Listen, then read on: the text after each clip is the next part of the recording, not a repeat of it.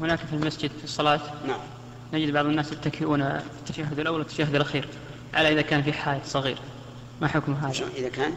يعني يصلي وقت الصلاة ويتكئ في التشهد والجلوس بين السجدتين التشهد الأول والتشهد الأخير وعندما يكون واقفا. يتكئ على الجدار يعني. إيه. أما الاتكاء وهو وهو واقف في الفريضة فإنه مكروه. وإذا كان لو أزيل المتكأ لسقط بطلت الصلاة. أما الاتكاء وهو قاعد فإنه لا يضر لأنه لو اتكى وهو قاعد لم يتأثر حتى لو زال المتكى عليه ما يسقط لكن مع ذلك كونه يعتمد على نفسه أفضل وأولى.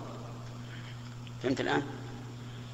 الاتكاء في حال الجلوس لا بأس به يعني قد يستريح الإنسان قليلا. أما الاتكاء في حال القيام فإذا كان في الفريضة وكان اعتمادا تاما بحيث لو أزيل ما اعتمد عليه لسقط فإن الصلاة باطلة.